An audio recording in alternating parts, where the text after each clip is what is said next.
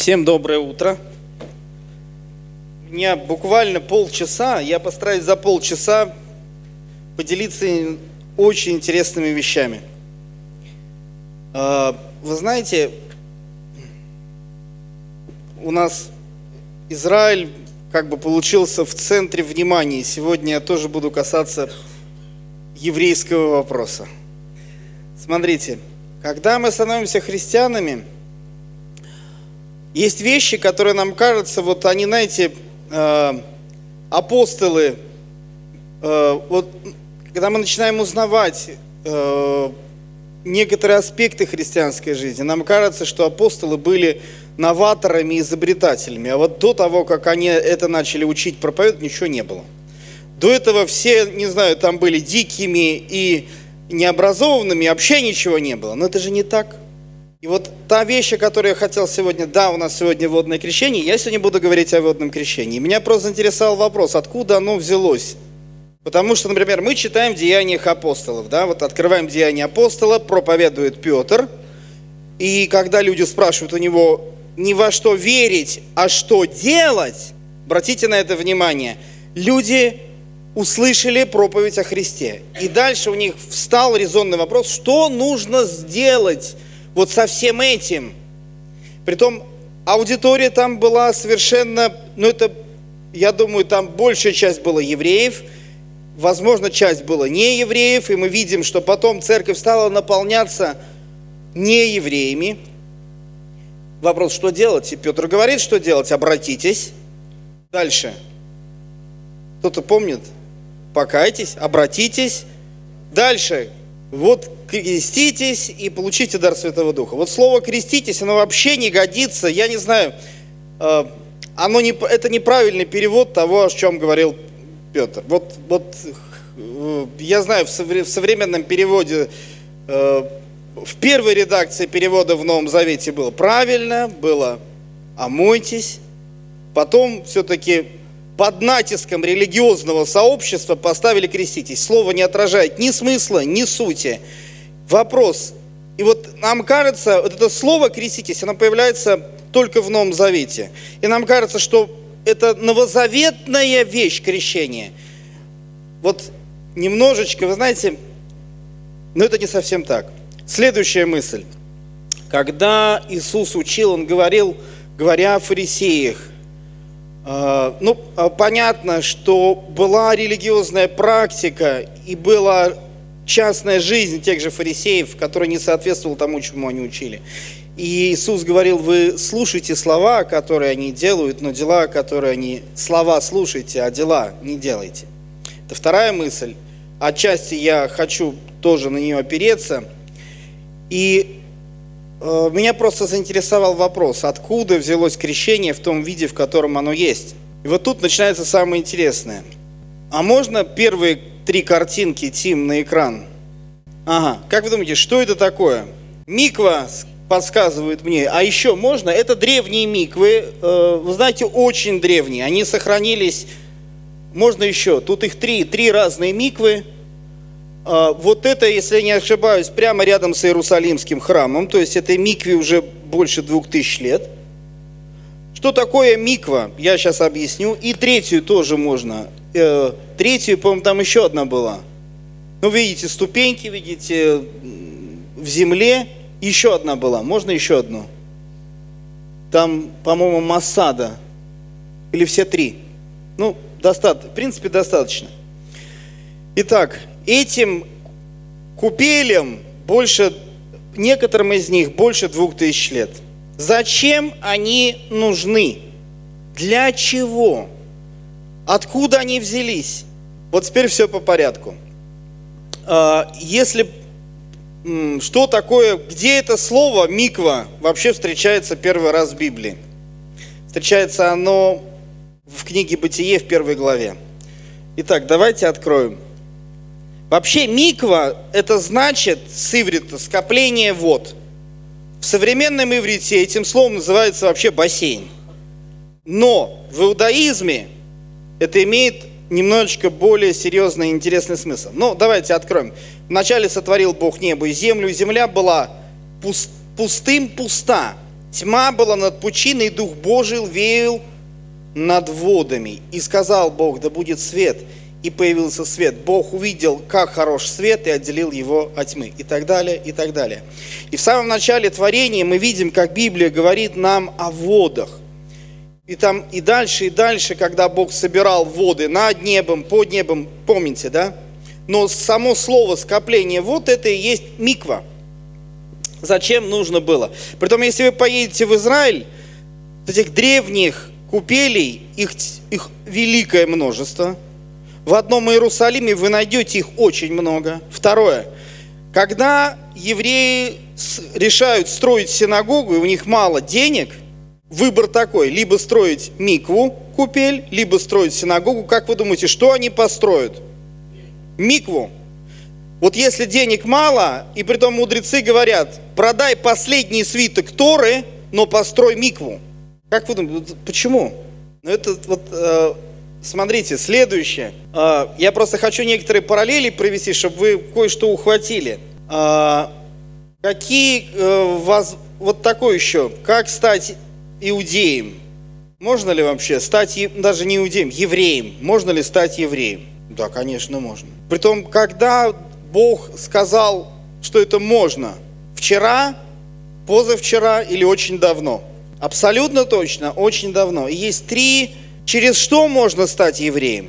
Что нужно сделать, чтобы стать евреем? Есть вариант жениться на еврейке. Юридически, да. Смотрите, надо заключить с Богом завет. Другого варианта нет. Люди, заключившие завет с Богом, это евреи. У меня тогда вопрос, здесь есть евреи? Можно родиться евреем, но ты все равно должен заключать с Богом завет. Это не исключает, понимаете? Тот, кто рожден евреем, не исключается, не избавляется от того, чтобы заключить с Богом завет. Это первое. Второе, если ты не рожден евреем, ты можешь заключить с Богом завет и стать евреем. Так, немножечко иудаизма. Вот понимаете, мы думаем, что мы христиане, появились на пустом месте и стали такими христовыми и продвинутыми. На самом деле, вот я просто немножечко, немножечко иудаизма. Как в иудаизме считается три основных шага, чтобы стать иудеем? Назовите мне хотя бы один. Что нужно сделать, чтобы э, принять иудаизм? Так, обрезание, ну понятно. А женщинам нужно обрезание? Нет, не нужно. Так, Сейчас мы поговорим и про обрезание. Второе, что еще нужно сделать, чтобы стать евреем? Обрезание, если ты мужчина, и еще что? Омовение, надо, молодцы, абсолютно точно. И третье, друзья мои, жертвоприношение. Вы знаете, сейчас все евреи находятся в таком состоянии, когда они не могут выполнить полноценно обряды очищения и, и полноценно, как согласно их позиции, заключить завет с Богом. Потому что завет заключается, и в иудаизме это было, это, это очень давно, да? Это, естественно, обращение, это обрезание, это омовение, и это жертвоприношение. Омовение. Это очень... Вы понимаете, когда апостолы сказали «омойтесь», и я не буду пользоваться другим сегодня словом, потому что они говорили «омойтесь», то было понятно, что нужно делать. Из-за нашей неграмотности, из-за нашего, вот понимаете, языческого бэкграунда мы не понимаем, о чем идет речь. Итак, что такое омовение в иудаизме? Итак, в иудаизме до сих пор в каждой синагоге обязательно должна быть миква. Миква, зачем она нужна? И мы, э, я буду вам сейчас э, как бы то, что говорят мудрецы, и то, что в современном иудаизме объясняется, они как говорят, что, все очень интересно, они говорят так, что у Бога есть разные заповеди. Есть очевидные заповеди, соблюдение которых и размы... или как бы понимание о соблюдении которых, ну это как само собой разумеющееся, что даже не требует никакого глубокого объяснения. Это простые вещи. Ну, касающиеся жизни, имущества и отношений человека с Богом. Но это понятно, когда Бог говорит «не убей», мы понимаем, почему Он говорит так. Когда Бог говорит «не кради», мы понимаем, почему Он так говорит. Есть заповеди, которые требуют разъяснения, а вот как иудеи говорят, а есть заповеди, которые требуют соблюдения, потому что смысла мы в них не видим никакого. Есть такие заповеди, в которых не видно очевидного смысла. Но они как, а как они говорят, что соблюдение этих заповедей помогает нам сказать Богу, Господи, мы будем делать все. Мы будем смирять свои души. Мы выполним из-за любви к Тебе, мы выполним то, что Ты просишь нас. Ну, это так, один из раввинов подходил к вопросу объяснения, зачем нужно омовение в микве. И в иудаизме омовение в микве это немножечко больше, это не единократно, это многократно, и при, любом, при любой э, нечистоте, при любой нечистоте, а что значит чистый, нечистый, можно перечитать книгу Левит, вы найдете то, как Бог говорит, когда человек чист, ну, например, прикоснулся к мертвому, нечист, и ты не можешь войти, например, когда был храм, нечистый человек, прикоснувшийся к мертвому, не мог зайти в храм. Поэтому он должен был омыться в микве. И мы видели одну из микв у подножия храма. Но так как многие люди говорили, я не знаю, где я мог оскверниться, поэтому было предписание, если ты хочешь зайти в храм для принесения жертвы, молитвы и так далее, ты должен омыться. Всегда. Абсолютно всегда. Поэтому очень много микв было вокруг э, храма всегда. Но дальше. Итак, э, что же, как учат иудеи, как учат раввины? Вы знаете, там много интересных вещей, и мы видим сейчас параллели, вы увидите, это части учения, которые существуют, ну, то, что проповедуется в синагогах очень давно. Что несколько аспектов того, что дает погружение что дает омовение. Первое, это очень интересно, что, что говорится. А, два еврейских слова, два слова, которые переводятся в Библии, кстати, как омовение. Это еврейское слово «твила» и греческое «баптизо», значит одно и то же. Баптиза в Новом Завете во всех и в современном, к сожалению, и в синодальном переводится как крещение. Это не имеет никакого отношения ни к кресту, ни к чему. А, а, по, смысл этого слова погружение, омовение. Поэтому чаще всего, если вы будете читать Ветхий Завет, и вы встретите где-то термин «омойся», то это именно будет, скорее всего, если это Ветхий Завет, это будет еврейское твила, то, что должно, то, э, что в Новом Завете по-гречески будет баптизу, так оно должно переводиться.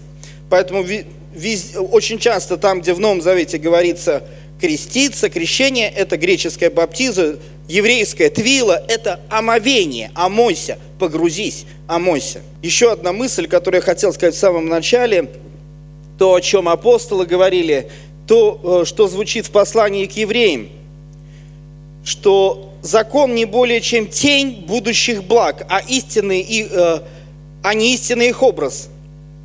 Одним и тем же ежегодными жертвами, приносимыми постоянно, он не способен привести к совершенству приходящих к Богу. Если бы он мог, то жертвы прекратились бы, потому что на совести у поклоняющихся Богу, однажды очищенных от греха, не было бы вины за грех. Итак, о чем говорит автор послания к евреям? Что закон был дан, и это только тень будущих благ. В чем же состоит истина? Истина раскрывается во Христе. И вот я хочу, чтобы мы еще раз посмотрели на то, что существовало, и о том, о чем говорят мудрецы иудаизма – увидели немножечко, как об этом писали те же мысли апостолы в своих посланиях, и как истина раскрывается во Христе для каждого из нас. Вот, в принципе, об этом я и хотел сказать. Что пишут раввины о погружении? Первое, что они пишут, что это вообще очень интересно. Я процитирую вам одного из раввинов, и я думаю, вы догадаетесь, где эта цитата есть в Новом Завете. Погружение пишет э, раввин Рамбам, Рамбан – погружение, и я думаю, он не первый, кто эту фразу сочинил, и это просто переходит от, учи, от, ученика, от учителя к ученику. Погружение – это действие, совершаемое на основе веры, поскольку ритуальная нечистота не является грязью, которую можно смыть водой. Это цитата Равина. Погружение – это действие, совершаемое на основе веры, поскольку ритуальная нечистота не является грязью, которую можно смыть водой. Вам это ничего не напоминает? Цитата чья? Кто говорил что-то? У кого есть схожая цитата, друзья? Кто говорил об этом? Давайте откроем, это Петр. Итак, я читаю вам 1 Петра 3,21. Крещение, фу, э, простите, Господи, погружение. Вот э, нас ставит в тупик этот перевод. Я считаю, что надо набраться смелости все-таки переводить так, как оно есть, омовение. То, о чем здесь говорил Петр, соответствует тому, чего ему научили с детства, когда ему объясняли, для чего нужна миква. А ему объясняли, для чего нужна миква. И он это услышал. И он это передал, раскрывая суть. Омовение – это не смывание грязи с тела. Вы видите? Вы видите, откуда Петр взял эту мысль? Он, ее, он не является как бы первым, кому это пришло в голову. Он научился этому, возможно, с детства, когда посещал синагогу. И тогда, когда его учили, для чего нужно омовение, он это знал. Поэтому, когда он писал свое письмо, говоря о глубоких духовных вещах, он говорил, омовение – это не смывание грязи с тела, погружение. Но обещание, данное чистой совестью Богу, спасающее вас воскресением Иисуса Христа. И он раскрывает нам смысл, почему это наведено силой. Потому что это спасает нас воскресением Иисуса Христа. Я просто хотел, чтобы вы увидели, он это не придумал. Он учился этому с детства.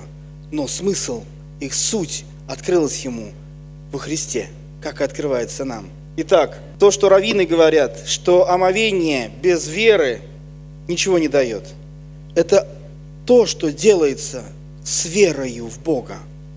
И это, естественно, не помыться.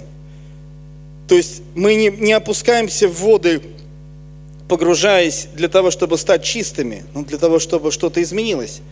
Следующая мысль. Когда мы читаем книгу Левит, там даются четкие указания. Вообще, кто были первыми священниками? Кто-то кто мне подскажет? Кто были первыми священниками? Кто? Кто-то, ну хоть кто-то знает. Имя. Имя. Кто первый священник был? Арон и его сыновья. Как они стали священниками? Как они стали священниками? Ну, Бог указал на них, Бог их выбрал. Дальше, через что они стали священниками? И там дается очень четкое указание, что Бог сказал, что Аарон и его сыновья должны омыться. И только после того, как они будут омыты, они станут священниками. Это то же самое слово, твила. Это то же самое. И мудрецы говорят, они погрузились в микву. Э, что такое миква? Вы видели? Это не побрызгать, это не окропить водой троекратно, это бассейн, куда человек погружался полностью, полностью, под, полностью, полностью. Это существовало еще во времена Аарона. Полностью. Э, есть вариант, не обязательно миква. Э, евреи говорят как? Вода должна быть живой. Что значит живая вода? Иисус употреблял этот термин использовал игру слов, когда он спорил с Никодимом. И он говорил о живой воде. Какой второй смысл есть? А, там игра слов живая или проточная. То есть на иврите это звучит одинаково, и я думаю, на арамейском тоже одинаково, потому что это родственные языки. Проточная вода для еврея это же живая вода и проточная это одно и то же. Поэтому евреи называют проточную воду живой – а стоячую мертвый. И поэтому, когда, где можно совершать омовение? В проточной воде, в любой реке. Река. Либо надо сделать микву, и она должна быть живой. Вода должна быть собрана дождем, к ней не должен прикасаться человек, тогда она для евреев будет считаться живой. Но все понимают, что не всегда это удается. Они, они, же, они же мудрые ребята. Они что сделали? Они говорят, много воды набрать нельзя. Наполняем воду обычной водой в микве. А потом делаем маленький бассейн, куда наполняется дождевая. И мы соединяем их вместе. И тогда вся большая вода, как бы соприкасаясь с маленькой водой, тоже будет чистая, тоже будет живая. Кстати, у нас внизу тоже есть миква, нам осталось только маленький бассейн сделать. Во всем остальном полностью соответствует законам иудаизма. Серьезно, я не шучу. Мы не думали об этом, но мы так сделали. Дальше. Живая вода. И мудрецы говорят, что Аарон ничем не отличался, он не лучше, и его сыновья, чем остальные евреи. Что же произошло с ним, когда они омылись? Сменился их статус. Они перешли из разряда обычных людей в разряд священников. Смена статуса. И произошла она после погружения. Интересно, что Петр тоже об этом пишет, о смене статуса. И он говорит о том, что мы должны стать священниками. И э, смотрите, он же, он, в первом Петра эти слова есть. Сейчас я постараюсь быстро открыть. Смотрите, смотрите. Приходите к Нему, к живому камню, отвергнутым людьми, но избранному Богом, драгоценному в Его глазах. И сами вы, как живые камни, созидайте себя духовный храм, чтобы стать святым священством, приносить через Христа Иисуса духовные жертвы, приятные Богу. Петр говорит, став святым священством. Как стать святым священством? Нам нужна смена статуса. Как нам сменить статус? Нам надо омыться. И я говорю о том, что должен делать каждый, приходящий к Богу. Следующая интересная мысль. Итак, смена статуса, понимаете, это не... И мудрецы иудаизма, они говорят, это мы все понимаем, что погружение в микву, это действительно, когда статус человека меняется. И служит это для того, чтобы нам подняться на новый духовный уровень через переживание.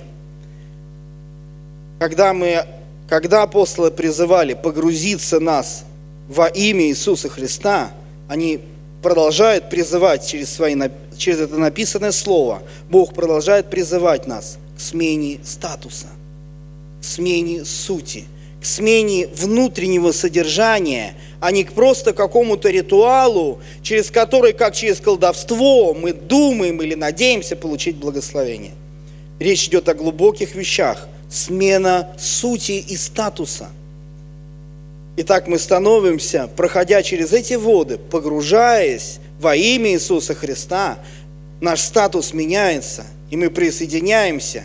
Но вы род избранный, царственное священство, народ святой – когда мы вошли в эти воды, мы соединились и стали евреями, стали священниками и детьми царя.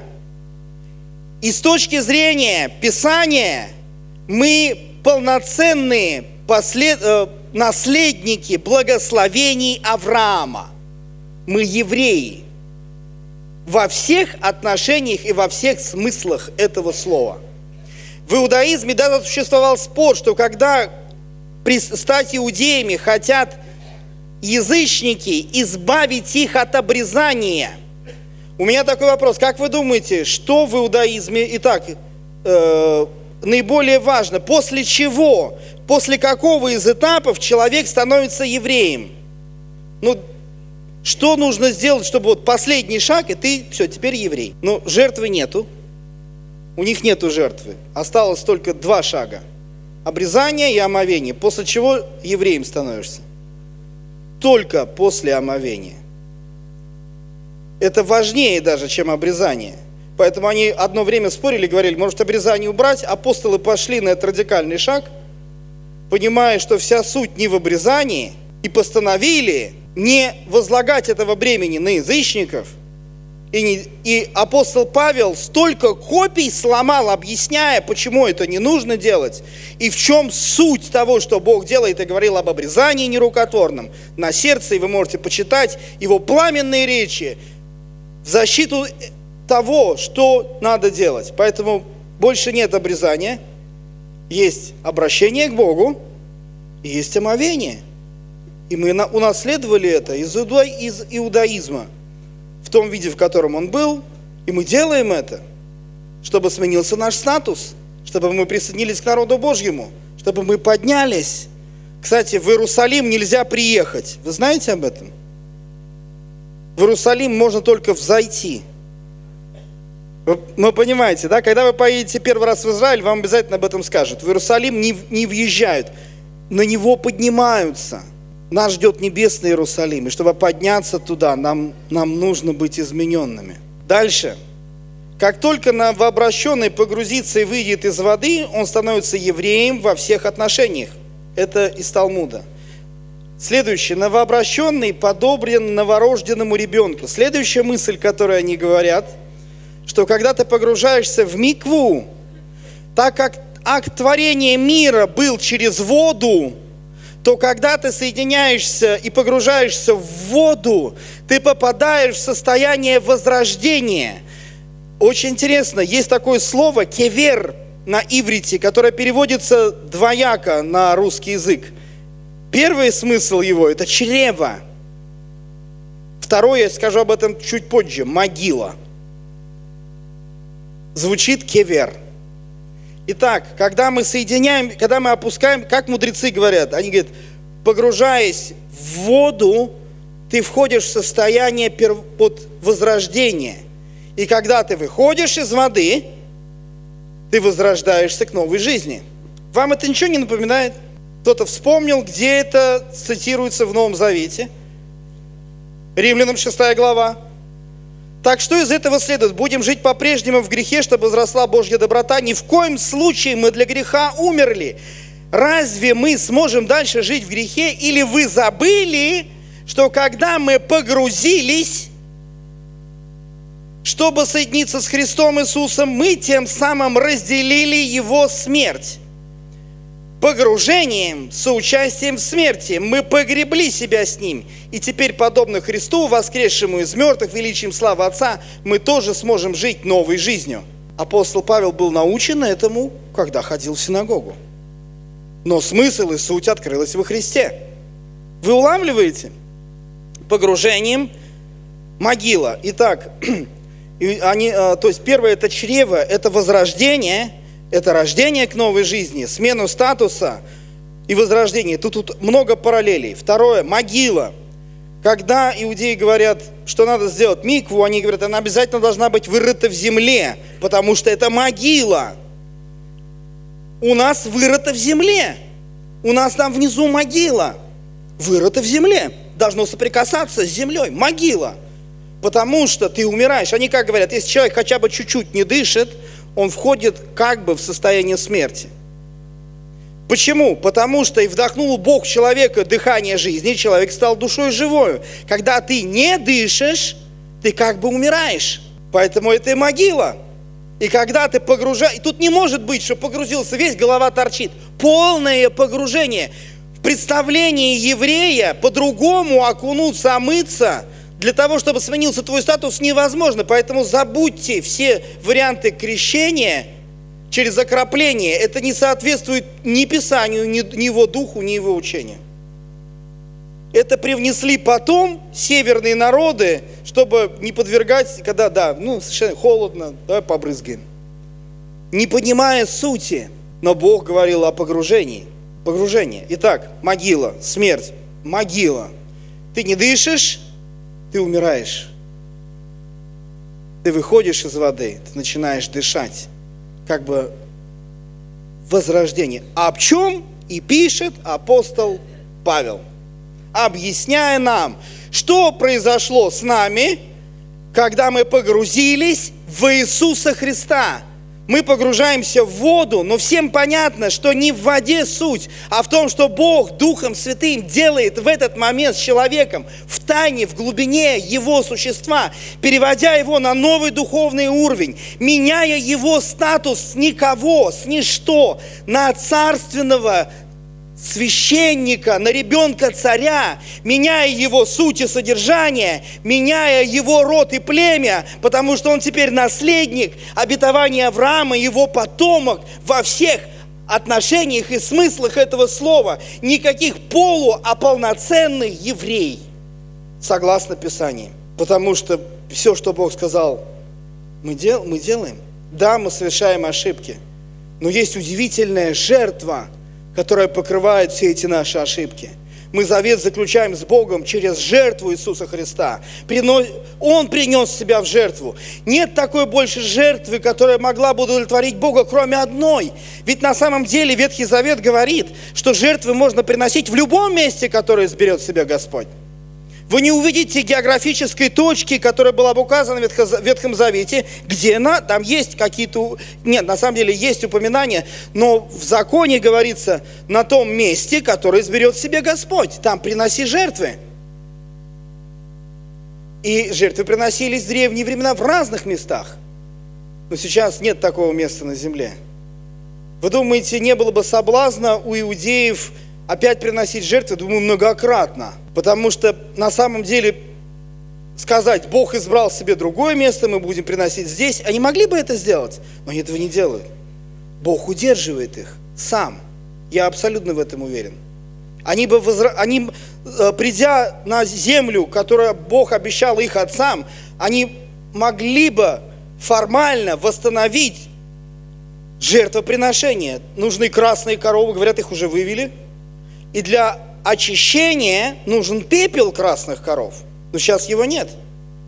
Чтобы провести священнику, Катя, интересно, когда священники входили в Йом-Кипур, в святой святых, там они пятикратно омывались при каждой смене одежды. Еще очень интересно, когда народ Израилев готовился к заключению завета с Богом, Бог сказал им, омойте свои одежды. Мудрецы говорят, что это подразумевает полное погружение. Весь народ должен был пройти через полное погружение. И только после этого они могли предстать перед лицом Божьим, чтобы заключить завет. Интересно, Бог говорил так делать и говорит и продолжает говорить. Следующая мысль. Погружение как отречение от себя. Когда так поступает человек, доверяя себя в руки Божьи, а мы входим вот в этом образе погружения есть некий образ доверия Богу. Ты входишь на территорию, где ты говоришь, я не буду контролировать свою жизнь. И в этот момент ты как бы передаешь контроль жизни Богу, потому что ты входишь в область смерти, потому что ты, ну, чуть-чуть, но не будешь дышать. Вы понимаете, да?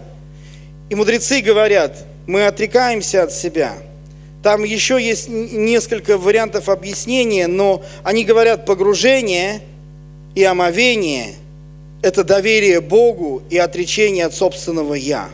И в этом смысл того, что мы делаем. Я думаю, не надо тратить много времени, чтобы сказать и напомнить, как Иисус говорил об этом. «Отвергни себя, возьми свой крест». Мы соглашаемся с Богом, погружаясь в воды во имя Иисуса Христа, с тем, что мы отвергаем себя, доверяем Богу и соединяемся с Ним. Дальше. Ух, не так время бежит. Про смерть я вам сказал. Еще очень интересно. Раввины говорят, что погружающийся в воду подобен семени, которое сажается в землю – потому что семя, чтобы принести плод, должно умереть. Вы помните, где Иисус учил об этом? Это не появилось во времена Христа, все то, о чем Иисус не сказал, я пришел принести вам что-то, Он сказал, я пришел не нарушить закон, а исполнить. И как бы нам ни казалось странным, Он много вещей, которые говорил Он, и которые говорили апостолы, это, это вещи, которые звучали столетиями, но никто не понимал их смысл. Смысл открылся во Христе, открывается нам до сих пор. Семя. Дальше. Э, ну, наверное, наверное, можно заканчивать и уже остановиться хотя бы на этом. Но вы видите, как интересно все. Смена статуса – это то, что происходит с нами. Мы погружаемся, и во что же мы погружаемся на самом-то деле – а на самом, если посмотреть то, о чем еще раз, давайте прочитаем римлянам. Я открою римлянам и прочитаем, и будем уже молиться, и я позову сюда всех, кто намеревается сегодня заключить с Богом завет через жертву, принесенная жертва. Я надеюсь, вы уже обратились это, и вы сделали этот первый шаг. Есть тот шаг, который сделал со своей стороны Бог, принеся себя самого в жертву, придя на эту землю, родившись, прожив жизнь, Он принес себя, и Он принес необходимую и достаточную жертву, и, нам нужно сделать этот шаг, чтобы заключить с Ним завет. Пройти через воду, погрузившись во имя Иисуса Христа. Сама суть, потому что вещей раскрывается в Иисусе Христе. Поэтому нам надо погрузиться в Него. Он тот, кто дает жизнь. Он тот, кто меняет все. Так что же из этого следует? Будем жить по-прежнему в грехе, чтобы возросла Божья доброта?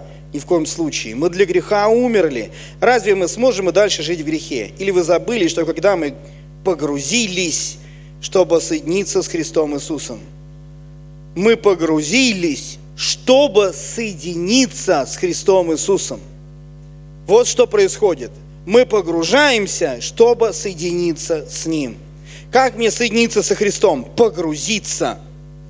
Поэтому я уже хочу позвать сюда тех, кто сегодня будет погружаться, чтобы соединиться с Иисусом Христом. Вы здесь?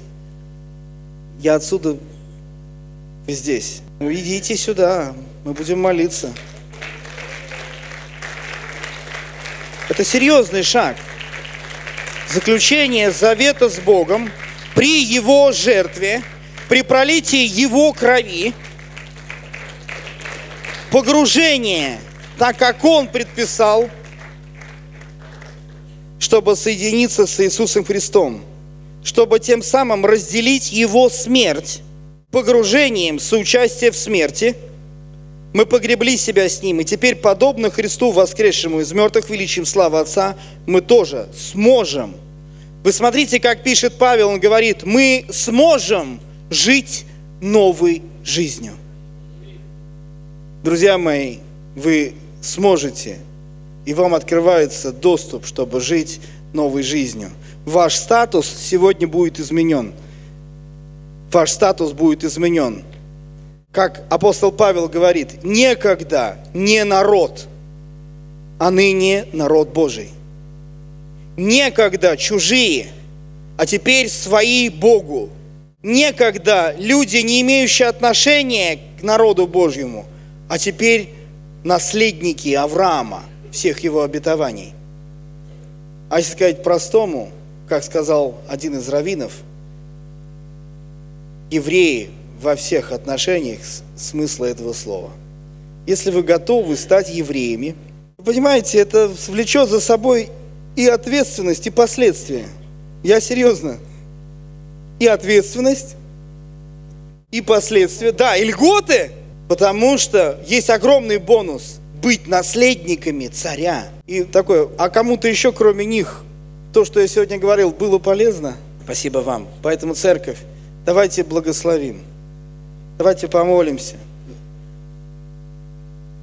И мы пойдем готовиться к тому, что нам осталось сделать, погрузиться в воды Миквы. Миква ждет нас, а мы будем славить и петь Богу, да? Давайте молиться. Господь и Бог наш, мы действительно благодарим Тебя за эту смену статуса, которую Ты делаешь в нашей жизни. Эту трансформацию, которую производишь Ты. Это действие духовное, которое подвластно только Тебе. Господи, и мы молимся за наших друзей. Мы просим, чтобы каждый, каждому Ты дал, Господь, эту необходимую веру, чтобы сделать этот шаг. Умножь, умножь, Господь открывая смысл того, что ты намереваешься сделать, переводя на новый духовный уровень, чтобы действительно мы молим и просим, чтобы в жизни каждого был этот переход на совершенно новый духовный уровень, чтобы ты произвел это Твоим Святым Духом. Мы просим, чтобы ты благословил. Благослови. Мы приглашаем Тебя, Дух Святой, просим Твоего уникального действия, проникновения в самую сущность и да будешь Ты во всем прославлен, Бог и Спаситель. Аминь. Аминь. Спасибо вам.